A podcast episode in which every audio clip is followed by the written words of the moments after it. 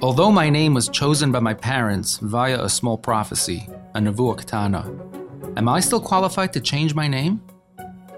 First of all, this idea that a parent's giving a name as a nevuah ketana it says narizal, and the Rebbe used to tell the people all the time. Many people came to the Rebbe and asked them to name their children for them for one reason or another, and as a rule, the Rebbe did not help people name their children. We know in the history of the Rabbeim that there were cases where the Rabbeim did encourage people to name their children a particular way, especially in the Beis Harav itself. For example, there's a letter from the Rebbe Rashab to the previous Rebbe to name the, his middle daughter Chayamushka. Um, so this is a grandfather interfering with a father.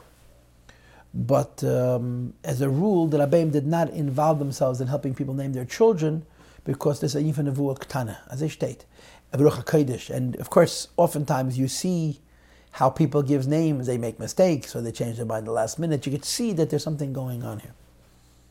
Uh, nevertheless, by dollars, you see people used to come to the Rebbe for dollars. And one of the most beautiful things to watch is how people would come to the Rebbe and say, I don't have a Hebrew name. Can you give me a Hebrew name? My English name is whatever it is.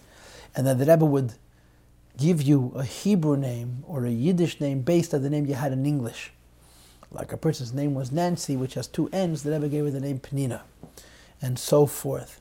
So the Rebbe would give people names, and, and it looks very nonchalant, very casual, very much like the Rebbe, but it's a Yan van HaKadosh, certainly. In addition to that, the Rebbe told someone by dollars, you own your name. And because you own your name, if you chose to change it, you're in a position to do so. Um, again, I don't know the halachas. I don't know how it's done. I don't know how easily or how difficult a Rav would be in allowing a person to change his name. I'm not a Rav, but this is what the Rebbe said. You can see it on video that uh, a person is an owner of his own name, and if he wishes, he can change it. But you have to speak to a Rav.